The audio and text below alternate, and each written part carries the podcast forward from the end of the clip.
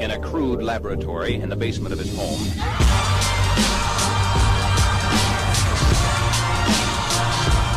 Welcome to the Tech Today podcast, powered by CEO Radar. It's your host, John Mayetta. Tomorrow morning at Tech Today, first thing, we will publish an article entitled Cybersecurity Should Be a CEO and Board Level Priority. We've written about this topic a number of times here at Tech Today as well as on the Tech Today podcast, which, if you have not subscribed to, I encourage you to do so. And we wrote this article coming off of news that actually came out last week around First American Financial, ticker symbol FAF, which exposed approximately 885 million documents related to mortgage transactions dating all the way back to 2003. And these documents included bank account numbers and statements, mortgage and tax records, social security records, wire transaction receipts, driver license images, all of which were unprotected, all of which were on the public web, just like you would type in a URL to find a Forbes article, forbes.com forward slash XYZ. That's how these 885 million some odd documents were posted to the web by FAF.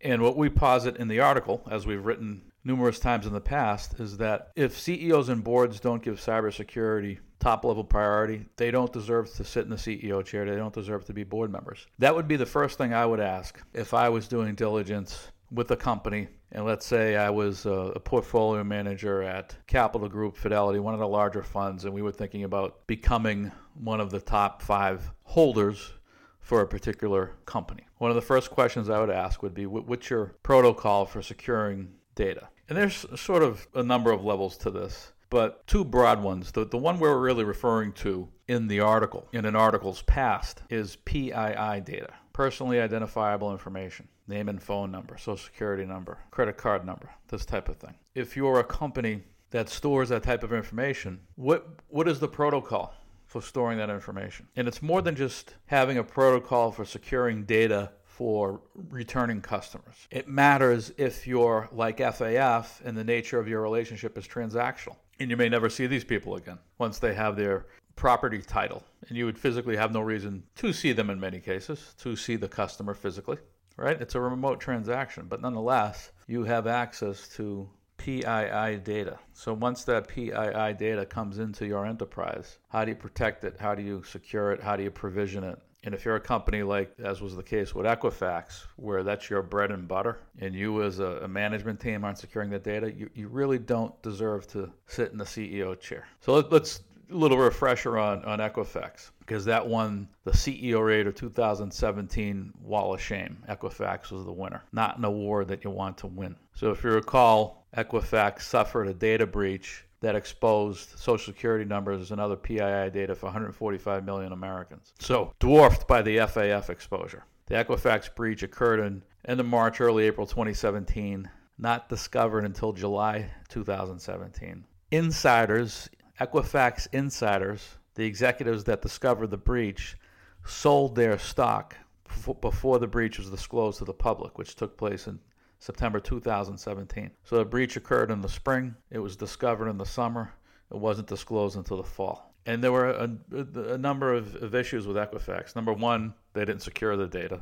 Number two, it took a number of weeks before the board removed CEO Richard Smith interim CEO at the time, testified before Congress in early November. So now just imagine this, okay? Largest breach, one of the largest breaches as of that time. CEO gets blown out. You're the, in, the interim CEO. You have to testify before Congress. What do you think the first question is going to be? Well, one of the first two. You know, what happened? How did it happen? And what have you done since, right? What have you done since the breach was disclosed to secure the data? So the interim CEO at the time, Paul Barros, testified in early November that he was not sure whether or not Equifax was encrypting the data.